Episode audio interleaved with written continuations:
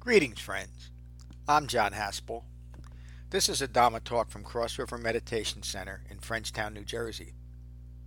If you find benefit from this talk, please support the restoration, the preservation, and the presentation of the Buddha's Dhamma with your donation at becoming-buddha.com. Thank you. Peace.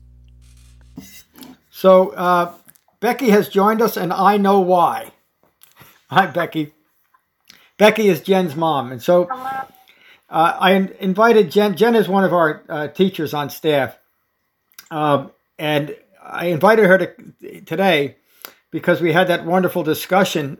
Uh, I think it was uh, initiated by Francesca, maybe, um, about the challenges of um, developing a Dharma practice while still practicing something that might at times seem um, uh, in contradiction or in conflict with what the Buddha is teaching, or what the Buddha is teaching is in conflict with uh, your own practice, such as a yoga practice. Um, and I, I, think you'll hear from Jen how they, they can complement each other, but also how to overcome those challenges because Jen certainly had to go through that. And I also know that there's a few other people here that have gone through that same thing. This is a, a rather common theme to most people, almost everyone today, that might come across the Dhamma the way the Buddha teaches it, the way I teach it, uh, has some type of so called spiritual practice, and I use that term loosely, um, which can often come in conflict with what the Buddha teaches. But it doesn't mean uh, practicing the Dhamma doesn't mean we have to give up everything, every other aspect of our lives.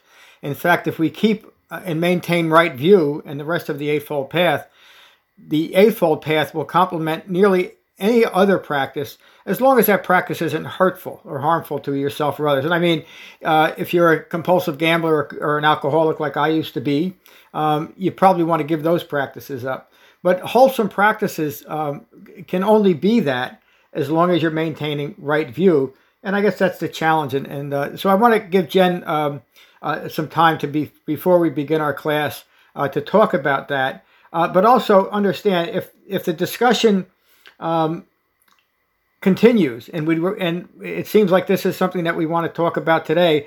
We'll simply put the, the, my talk on the virtuous factors in our discussion off till next week. So there's no time constraints on uh, on what, what we're going to do today as, as far as uh, this issue. So, Jen, thank you so much for joining us and, uh, and giving us your time and your um, your profound understanding.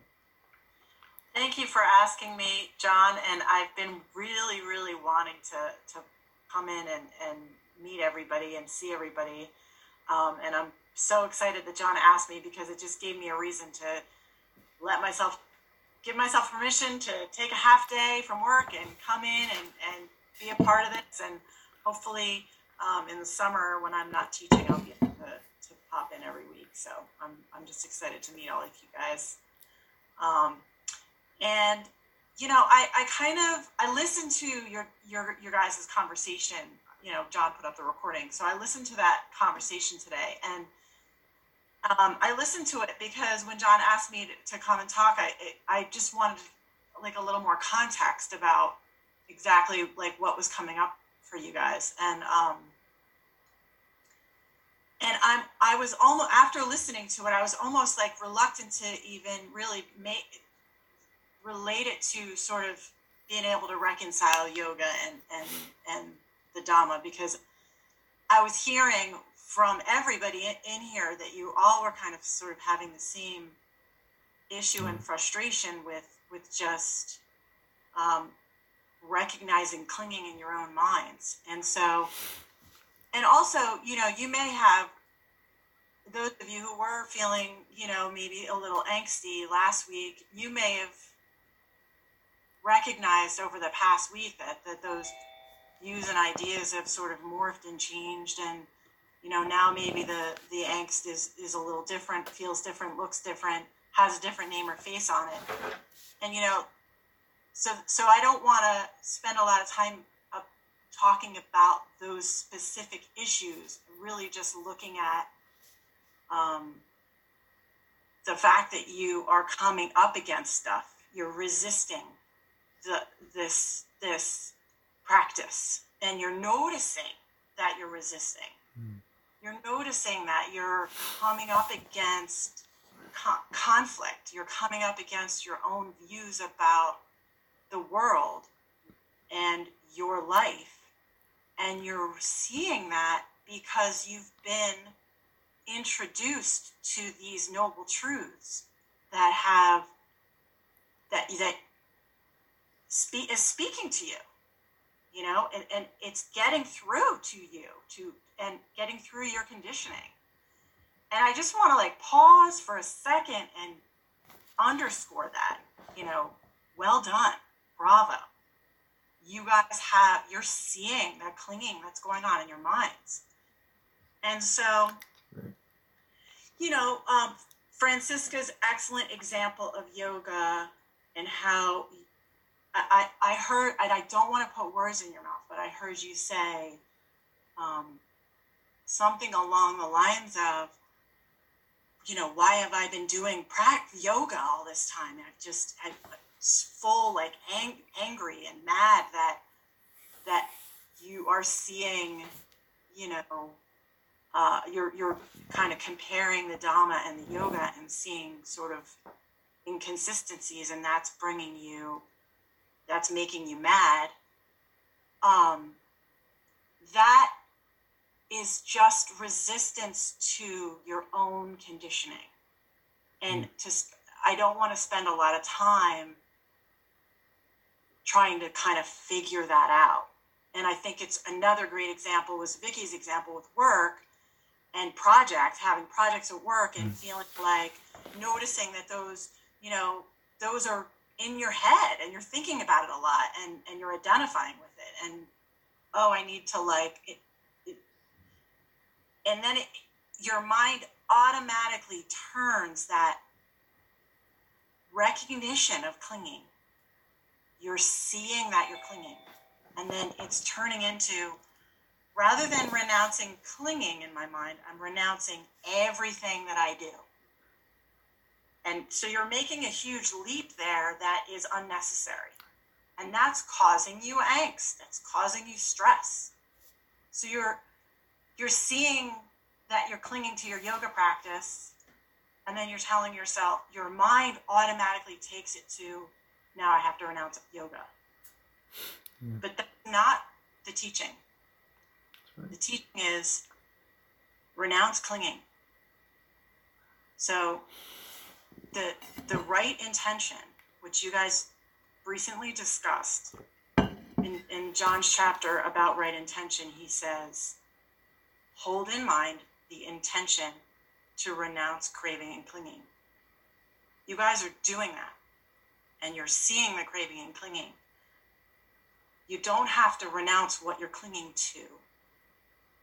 You just have to renounce clinging. And if Beautiful. that's not totally making sense, now you can maybe start to see where the work is. So it's now I have to renounce yoga, so I have to renounce identifying with yoga. I have to renounce meaning yoga has to be a certain way. My practice has to be a specific way. Jen, if I could just interrupt, and that's true about anything that we might self identify with. Yes. So, what the point that Jen is making, and again, I'm sorry to interrupt you, is that there's nothing wrong with yoga or Tai Chi or anything else, except that we create identities over them and then we cling to the identity. Thank you, Jen. Yeah, and it's the same thing with, with what Vicky was saying with her project. And there was something Tom was saying too.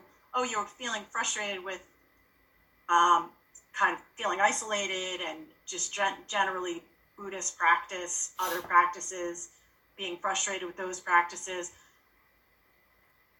that's all just starting to see what you're identifying with. And so reel it in. You know, just notice that you're experiencing resistance and just let it be that. There's nothing that you need to figure out here. There's nothing that you need to like sort out.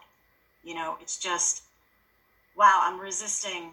I, I'm, I'm I'm I'm conflicted right now, or I'm resisting this, or I'm you know feeling like I need to renounce things that I enjoy, that I like, that I have defined as nourishing, and and I think that's where some of the angst is coming in. The other thing that I wanted to say was that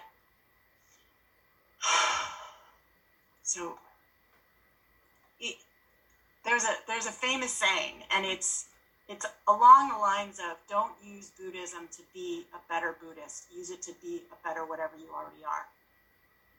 So John has said this a few times. You, you don't have to not do things. You just have to not identify with things. And you don't have to only practice the Dhamma.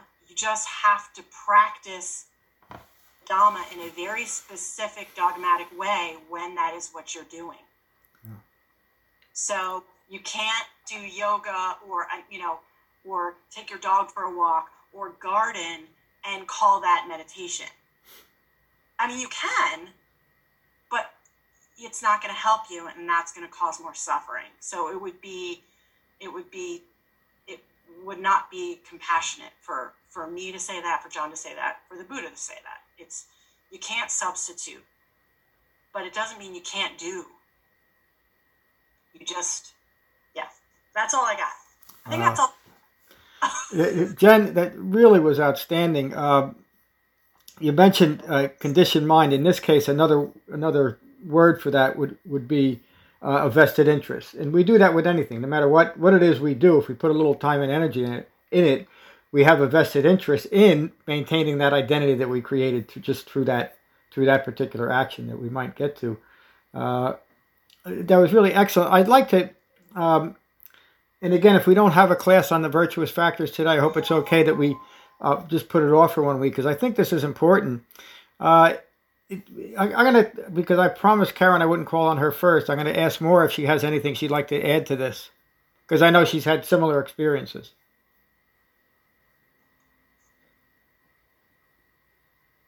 Me? You. just auditing.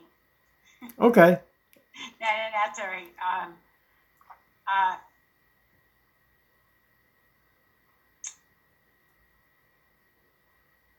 I, I, I don't know that I have anything profound to add because I think that it always comes back to precisely what was just said.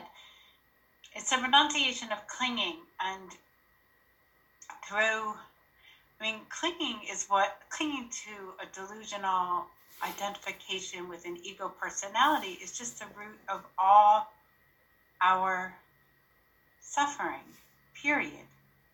It's nothing more complicated. And there's probably nothing more difficult in life than to continue to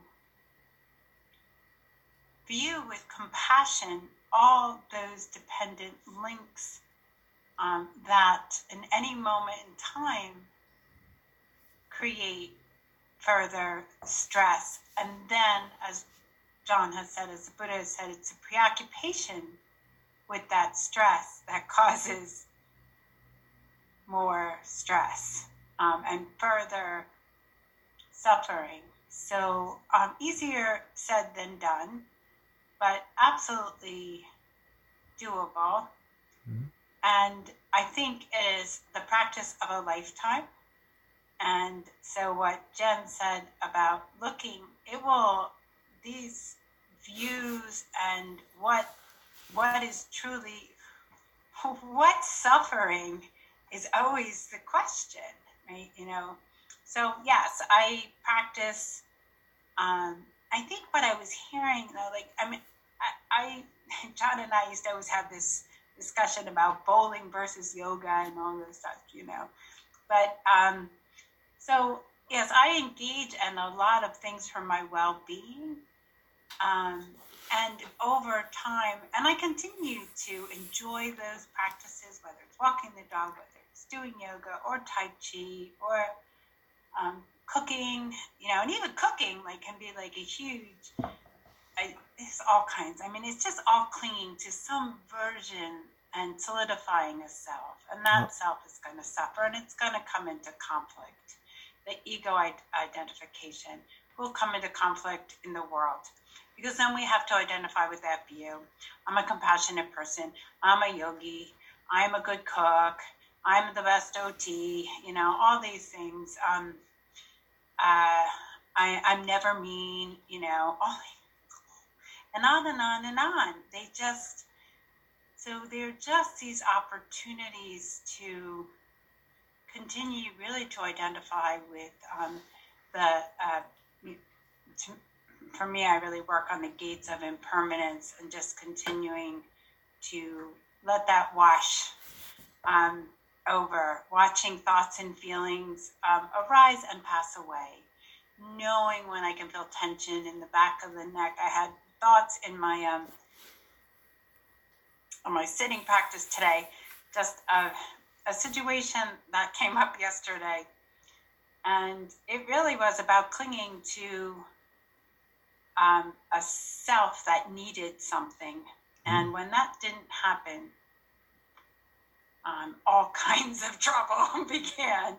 And, you know, I created harm and I was like, oh, you know, if I could have just been, it doesn't matter. It's not self recrimination, but it's, I just, I just offered a lot of love at that moment in time, just let it go, you know, washing it over. So I, I'm not being very clear, but I think I feel very free to engage in a lot of different activities and really enjoy them. And some of them have fallen away. But I think the harder part is when I've attached myself to a philosophy and I begin to see, even in my own profession, that I'm continuing to say something that I don't really believe in. Mm. And that's, I think, a journey of compassion and letting go and grief sometimes as that happens. Um, but there's a real uh, liberation. And then, uh, honestly, I feel like I can be more clear headed about hearing other people and also deciding where to focus my interests, uh, my my attention, not my interest, my attention. Um, so yeah, nothing profound, just good old human stuff. Very profound, Maura. Thank you for your contribution. You, you used the word preoccupation. Uh, I don't know uh, if this particular group has heard me say this, but the, it would have been nearly as accurate for the Buddha to describe the first noble truth as preoccupation as that there is dukkha, because it is the preoccupation with dukkha, with not getting what we want, getting afraid of getting what we don't want. That is the way we cling to a fabricated self. So, and as we become preoccupied with the things that we've created, such as I'm, I'm the greatest yoga practitioner, um, we're stuck in that. And the stress that arises from the conflict of, of developing something like the Dhamma then becomes the object. It's, it's so it's not the the dhamma that we're developing gently. It's the resistance that's arising within us that becomes the problem. And, and Jen, I think Jen explained that a lot better than I just did. Uh, so uh, I want to ask Karen, and again, I'm, i know I'm drawing you out, and if you no comment is fine today, but I'd like to hear if, if you have anything you'd like to add to this. Hello. And Karen, Karen is a yoga teacher. I'm a yoga teacher, but it's funny because I don't I don't identify as myself as a yoga teacher. I, I practice and, and teach classes, but I don't, um, it's not something that I attach to in that way. I don't know. Um, but it, if we're talking about the differences between what we're learning here with John and and what you may have studied as a yoga teacher, I think um, in both areas, well, I think in the yoga realm, we're, we're learning to become self aware and to uh, practice or learn how to um, work along the lines of what I call the Ten Commandments, you know, the yamas and the niyamas. It's really codes of conduct, right? Like we have mm. in the Eightfold Path. But the difference is, is that in yoga, I think what we're trying to do is become a better person. so that we can be of service to others in that way. Whereas in the Buddha, in what John's teaching, it's uh, something completely different. I mean, there is no self per se, except the self that we identify with, or the self that we we uh, our ego personality. So I don't know, maybe that's just a little bit too confusing because I'm starting to get myself confused, but I think it's very easy, it's very possible to practice both and to be comfortable in both and to learn from both. Um, so, well, that's pretty much all I have to say right on the subject right now. Thank you so much, Karen. The uh, the, the the Buddha teaches ultimately the, the, the resolution of the Buddha's Dhamma is to simply not to take anything personal that arises in life, including whatever practices we might have, whether we're yoga practitioners or we go bowling on Thursday night, um, whatever it might be. We don't take it personal. And that's where our, our ultimate freedom and, and actually ultimate full human maturity resides in not taking anything personal.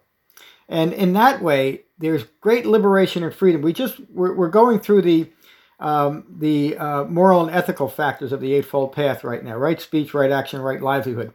And w- what that tells us is that in no matter what arises, we practice right speech, right action, and right livelihood because we're not taking anything personal, and that frees us to do anything that I would the only qualification I would put on doing anything is anything that is that is harmless to ourselves and others.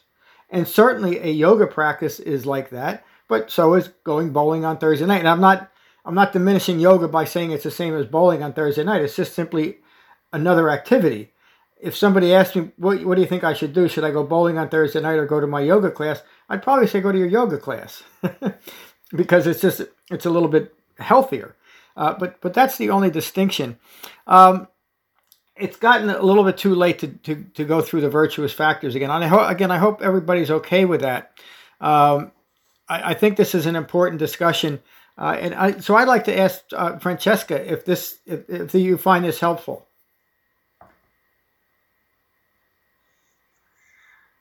Um, yes, thank you everybody for for talking on that topic. Um, yeah, actually, it, it resonated a lot with me. It's a bit difficult sometimes for me to put the words in English words that I want to say, but I try. That, that's fine.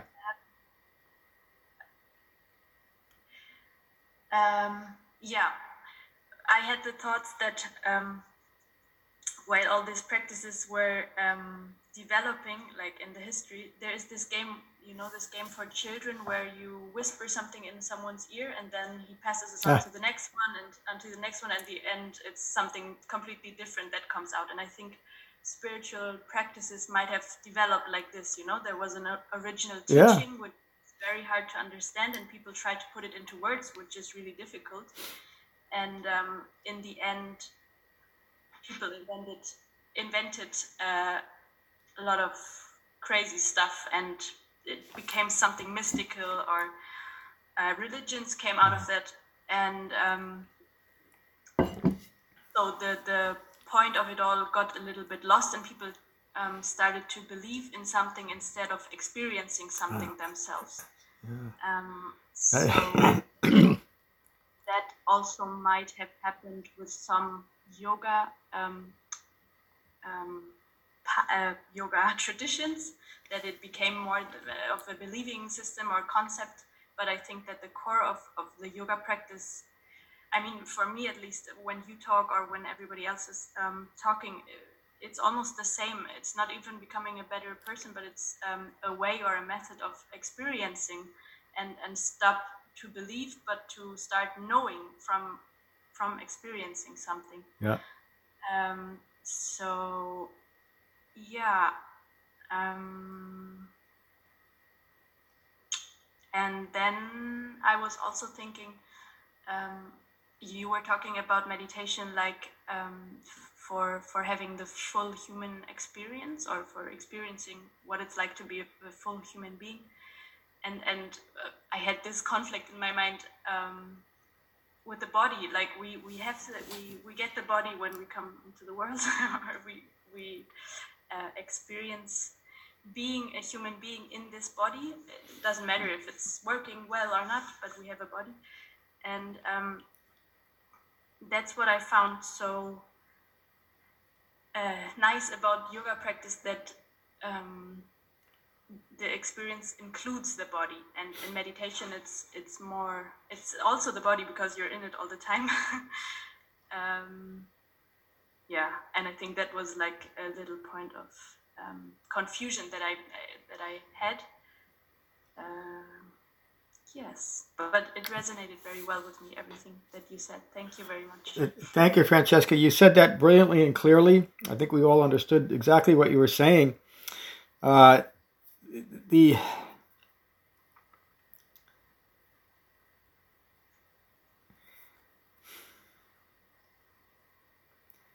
that game of telephone that you talked about, whispering in the ear, and how it changes from person to person, that didn't just occur in yoga; it occurred in modern Buddhism. There's there's uh, uh, suttas where the, the Buddha is describing that taking place during the original Sangha, and that game of telephone has lasted for 2,600 years, and it continues today. There's there's there's a great um, enamoration today with developing something and calling it modern Buddhist practice, and people just they just grasp after it because oh, it's something new, but it's it's Buddhist and it has nothing to do with what the Buddha taught. And I'm not putting any of those things down, but again, it, was such a brilliant point that game of telephone and how it changes things, and it, and it, we end up with something that has nothing to do with the original, and yet because because the chain was followed, we call it it's all it's all the same thing. And there's some of the the most um, world renowned teachers say something like this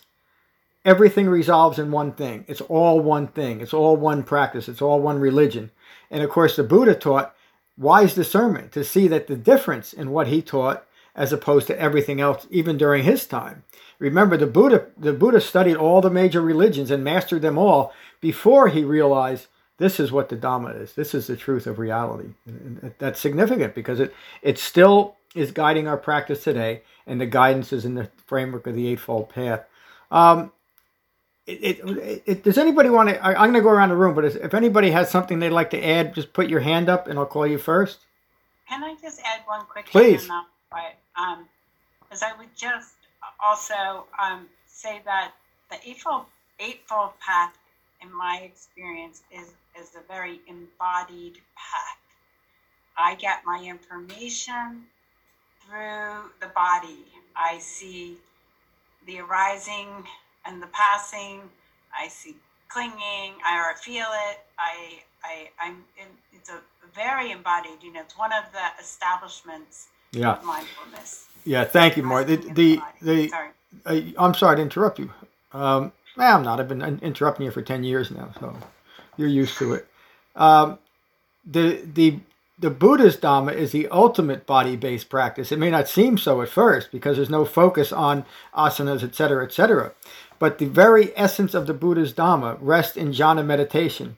And every time we, we find that we're distracted by our thoughts or our feelings or our thoughts attached to a feeling, referring to the four foundations of mindfulness, and take a breath, we are uniting the mind and the body. And there is no Dhamma practice without a mind united in its body. It simply cannot be experienced. And what, what I'm referring to is being mindfully aware of life as life occurs.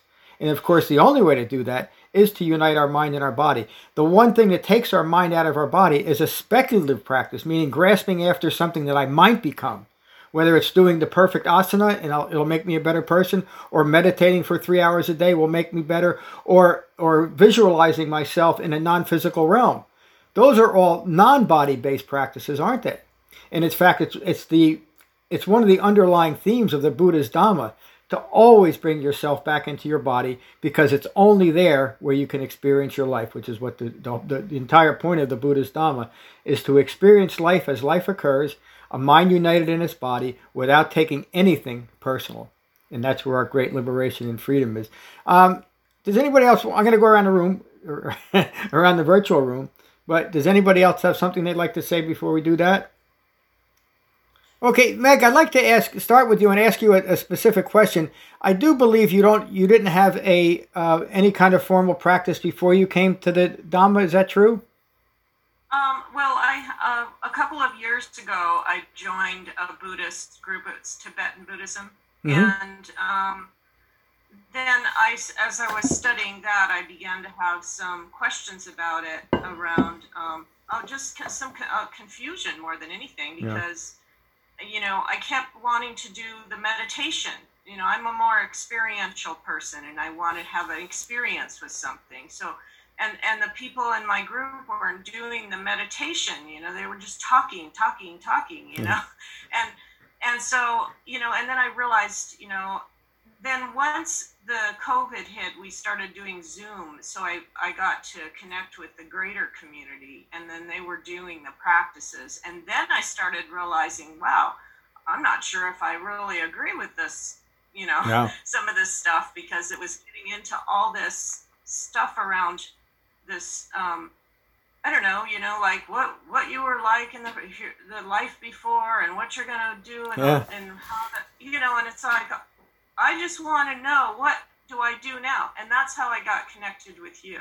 Mm. Is I was researching something that I was confused about, and that's then I started realize, yes, this is it. It's what. How do I apply this to my life? Yep. And this is what the, the Buddha taught. And that's all I wanted to know. Yeah. I, because I, I, don't know what's going to happen to me when I die. Yep. I don't think any of us really do. Yeah, and so what do you care about it for? Really? I mean, why why be distracted? Exactly. Why spend any mental energy? I went through yeah. the same thing. I, years and years and years of a devoted Buddhist practice. I took my vows in the lineage of the 16th Karmapa. I, I studied with, you know, some pretty important teachers always leaving frustrated and confused, saying, "What's the practical benefit of chanting or bowing or visualizing or all the rest of it?" You know, and um, and there, to me, there wasn't any benefit. To some people, there are. That, that's great, but I wanted to know how to live now. I don't care, you know, about any speculative existence, uh, and this changed everything. Uh, thank you, Meg. Uh, Julian, how are you? Hello. Um, I'm great, thanks. Good to see you. Interesting topic, interesting evening. I um,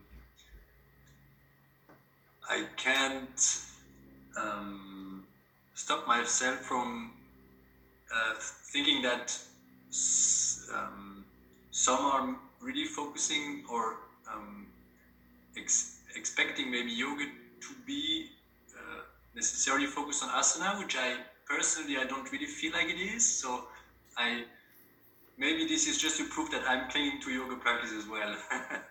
I like to see this to see this way, um, because in my um, opinion or maybe experience, um, I think it all gets to the same as you are teaching. You know, in the end, you just have to, no matter how many asanas you can do or cannot do, in the end, you're going towards a sitting practice and calming the mind and kind of peeling off the shells like an onion of yourself to go deep inside and experience yourself as, as well, just like in your teachings. Yeah.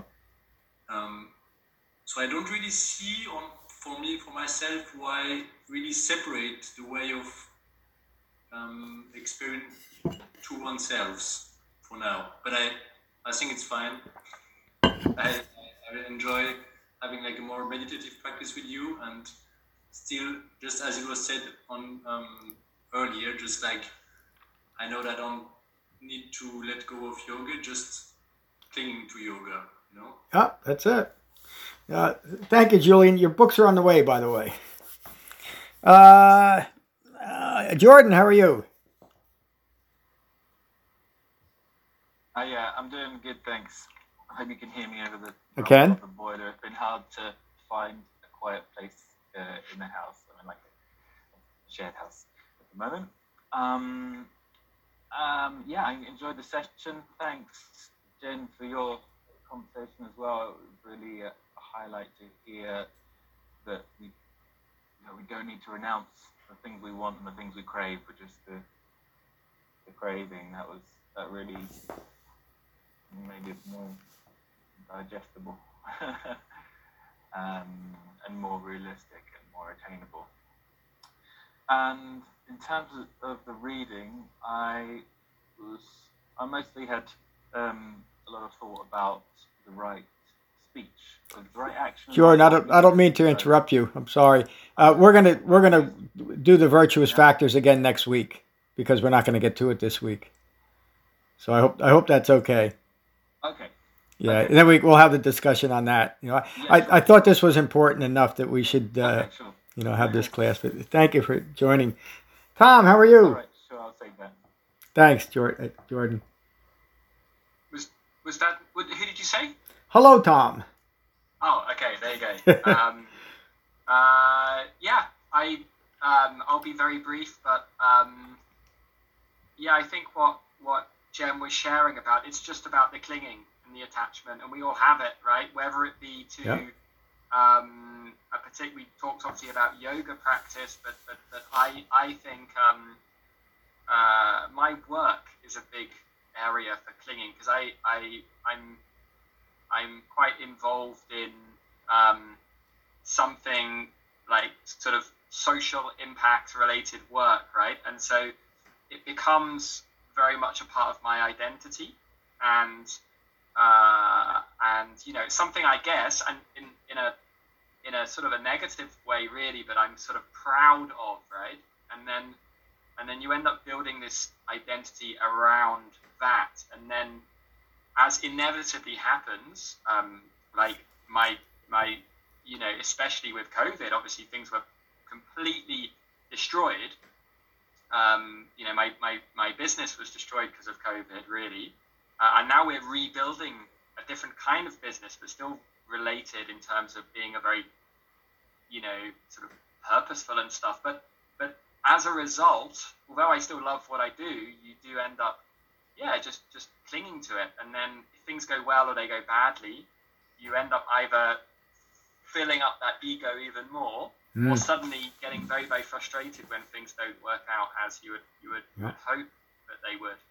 So you know, I think we all have those things that we identify with, don't we? And, and Yeah. that is one for me. And I do see that it's quite part of it. This this idea of no of of, of um, I, I don't. The right word is not no self. I, I can't remember how you said it, John, but it's that it's it's it's it, it can freak you out a little bit as well um, because we build a life around the concept of self and ego and everything.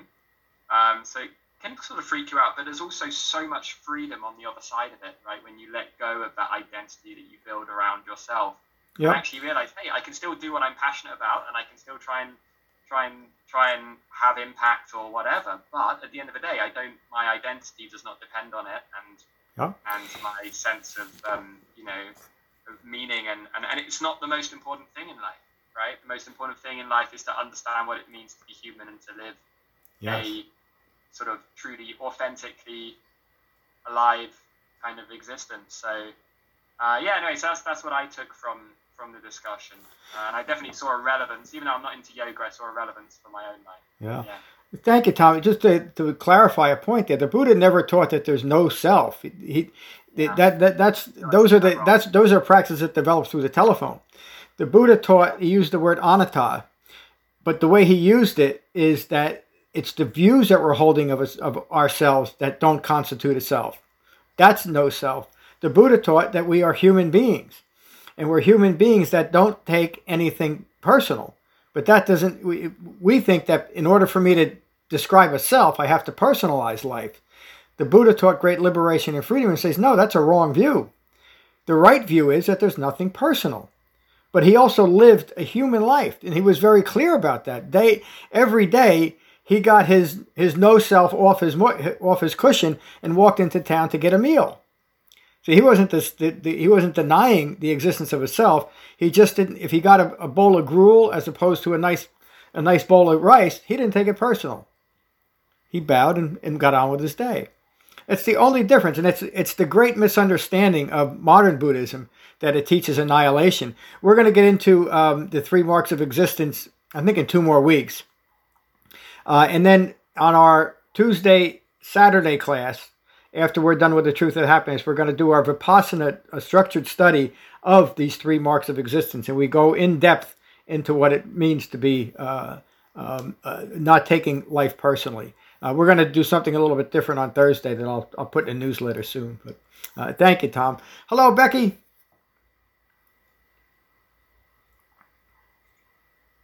Hi, everyone. Aren't you proud of that girl? I'm very proud of that girl. Yes. Becky is Jen's mom, if I didn't Very mention. proud of that girl. Um, it's just so nice to be here and to see all of your faces and kind of put faces with the names. Um, I I really don't have a lot to say today. I I guess I can just say that the thing that attracted me to the Dhamma when I first started, uh, I guess about four years ago now, three years ago, um, was the fact that it is it is up to you. It's something that you have to do for yourself, and that you can do for yourself. And it's sort of an individual responsibility kind of practice, which I found very attractive. And the other Yeah. thing is that it is experiential, that you really don't know what it means to not take something personal until you've practiced it Mm, for a point. while and you've you've realized that you you can still enjoy something and love something and and really want something but you don't you don't have to identify with it you don't have to grab onto it That's the key. and make it you. And when you when you don't do that, when you realize really realize that you don't have to do that, it is, as Tom said, very freeing. It's so freeing. You're just like, holy crap, I don't have to do this.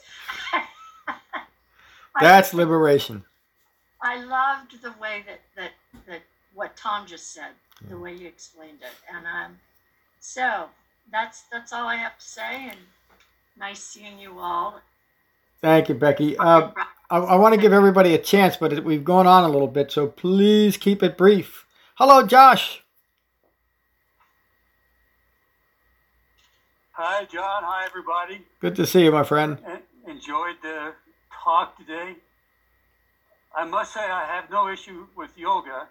In fact, I think it may be downright dangerous for someone who's 80 years old. Uh, but I do play golf, and, and I practice golf. And until I started with John, I used to go out and play, and if I played well, it made me feel really good. and if I played horrible, I really made me feel bad. And since I've been practicing, I go out and play, and I really don't feel really good. I, I, I'd be lying if I did, said I didn't play a little bit, feel a little bit good when I play well, and a little bit bad when I play bad, but not nearly to the degree I used to. and that's liberation too, isn't it? So I'm going to listen to Noble Silence. Thank you, Josh. Uh, Mark, how are you today? Yeah, I'm I'm really good. Thanks, John. Um, sorry I joined a little bit late. No problem. Actually, um, but I won't listen. So um, yeah, thanks, Jen. I was just caught most of um, what was being said, and uh, yeah, the f- first thing in terms of just where I'm at, um, I completely agree with what's being said, and Tom. That freedom from letting go, that thing on the other side, oh, because of that analytical mind leading up to this, and I, I think it was, as was mentioned by Jen, there is this kind of the, the inner conflict now where you're being challenged. Mm. And whilst I agree, it's like I've got these scenarios that I want to stress test this framework with, and that which means there's just constant questions like, you know, Yeah. How do I make decisions? What's my identity? How do I know what I represent? Okay, if my values are being challenged, do I react? I don't take it personally. So I, lots of little things. I think I'm not getting lost in that. I just know it's uh, coming up. Um, I suppose on an immediate personal level, not as probably not as good an example as Tom's, but um, on dating apps, um, you, I, I, I, yeah, I, I, that's the way of dating at the moment, online dating. Um, you put a picture. Use dating app, do you, Mark?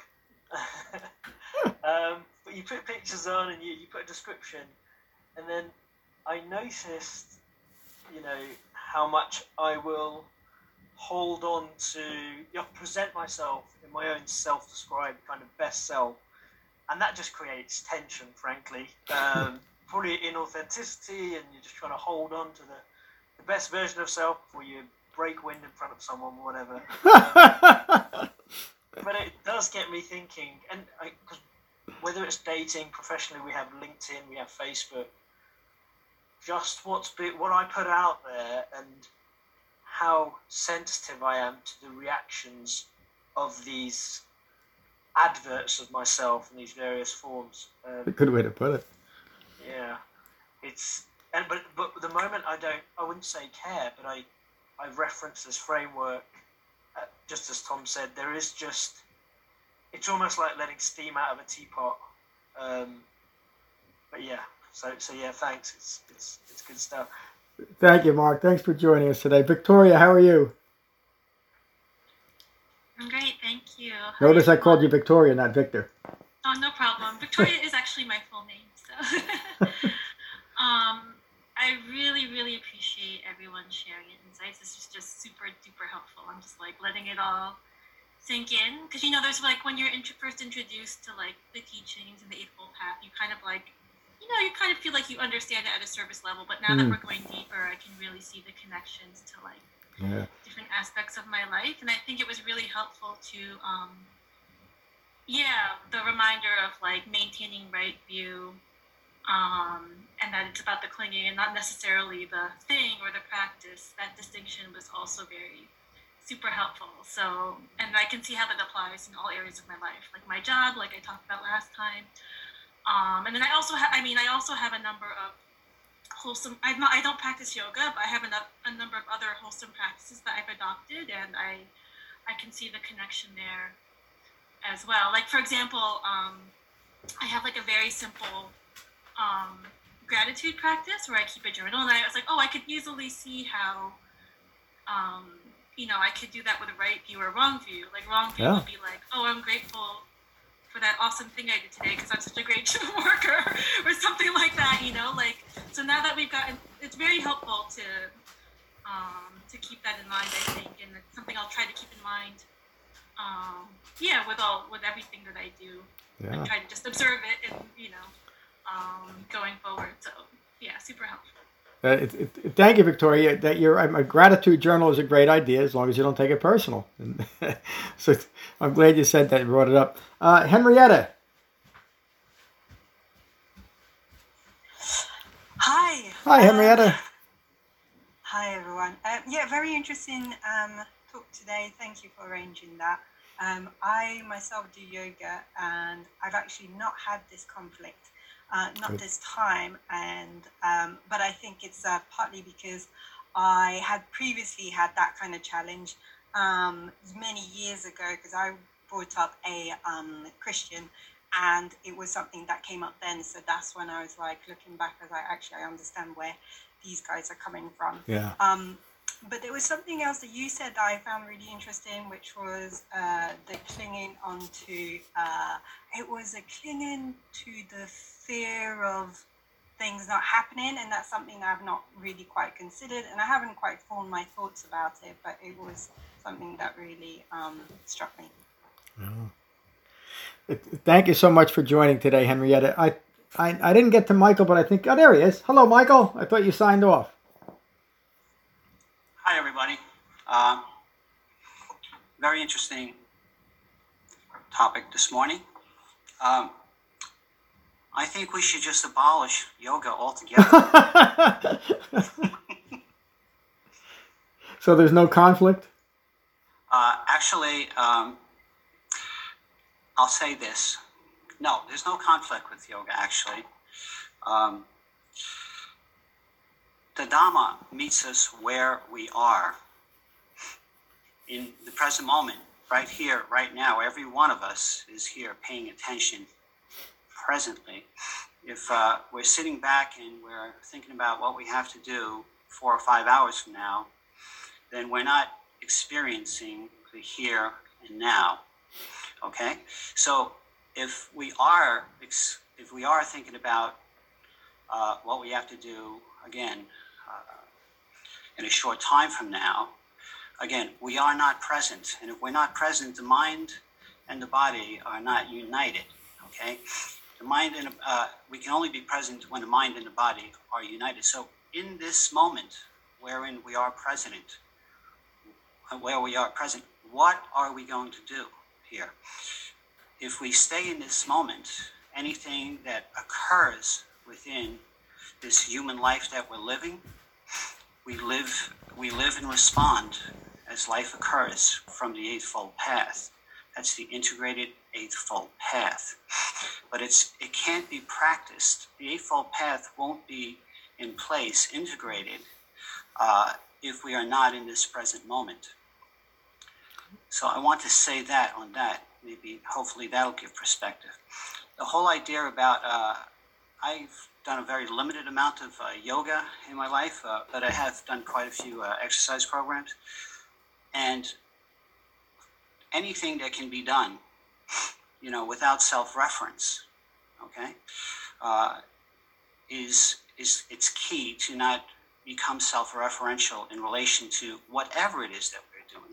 It doesn't mean that we're not aware of what we're doing, but for it to take precedence uh, and uh, and control our thoughts and, and make us and feed our ego or again uh, that's that's the, the wrong view of things so without self-reference then what are we doing? We are actually doing something physical that we would do in a normal human life. We're not supposed to not live a, a normal human life right? But we want to maintain uh, a distance between uh, or an understanding that self-reference is where we start getting uh, creating problems. Where the mind and the body leave uh, you know separate. We we end up being somewhere else and we become uh, the ego self arises and that's where our pain and suffering we're literally disembodied at that point disembodied disembodied that's perfect way of putting that yeah. so I always like uh, I, I, approach things now for again realizing that the Dharma again is meets us where we are. Okay, so as we leave here, it'll it's going to be with us. We we can't you know just put it off. If we put it off, then we're not going to be living in the present moment. Or if we don't, if we become self-referential, we're not living the Dharma. That's right. So anything that we do uh, going forward, no matter what it is, we try to develop a dispassion brought on by being non-self-referential. And I do believe that's what the Buddha intended uh, for us to do in this life. Yeah, thank you, Michael. Uh, if we become self-referential, we're not living the Dhamma. That, brilliantly said. Uh, but when we recognize that we've done that, we take a breath, we bring our mind back in our body, and we, we are now practicing the Dhamma. Uh, thank you all. Again, it was a, just a great class. Thank you, Jen, for your, for your presentation. Um, I think this is going to get a little special place on the website. Uh, we're going to continue with our Truth of Happiness Dhamma study next week. We'll, we'll do the virtuous factors then and continue. Uh, but again, I think this was so important to get to. Uh, I wish I wish we'd done it sooner. Uh, we'll finish as we. Oh, if those of you that are, if you're not getting the newsletter, please go on the website and sign up for it because that's where I keep everybody informed about classes and changes, etc., etc. So uh, please do that. We'll finish with metta as we always do, and this is the uh, the, the Karaniya Metta Sutta. That, that uh, well, I'll, I'll, just read it. These are the Buddha's words on metta from the Karaniya Metta Sutta. Take a moment to become mindful of your breath and your body and again, these are the words of the Buddha. This is what should be done by one who is skilled in goodness and who knows the path of peace.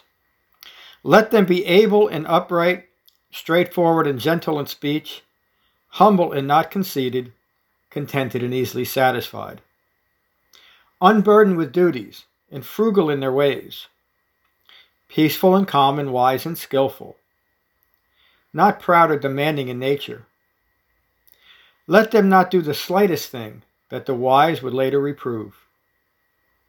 Wishing, in gladness and in safety, May all beings be at ease. Whatever living beings there may be, whether they are weak or strong, omitting none, the great or the mighty, medium, short, or small, the seen and the unseen, those living near and far away, those born and to be born, may all beings be at ease. Let none deceive another or despise any being in any state. Let none through anger or ill will wish harm upon another. Even as a mother protects with her life her child, her only child, so with a boundless heart should one cherish all living beings. Radiating kindness over the entire world, spreading upwards to the skies and downwards to the depths, outwards and unbounded, freed from hatred and ill will. Whether standing or walking, seated or lying down, free from drowsiness, one should sustain this recollection. This is said to be the sublime abiding. By not holding to fixed views, the pure hearted one, having clarity of vision, being freed from all sense desires, is not born again into this world. Thank you all for a wonderful class. Thank you again, Jen. Uh, we'll see you again next Thursday. Peace, everyone. Bye, everybody. If anybody has any questions um, for me directly, my email's on the website. Please feel Yeah. free to reach out. Jen, Jen email is on the website under the teachers, so uh, feel free to email her directly. So, thank you all. It's great to meet everybody. Thank you for listening. I rely on donations to support the continued restoration, preservation, and presentation of the Buddha's Dhamma. If you find benefit here, please consider a donation at becoming-buddha.com. Thank you. Peace.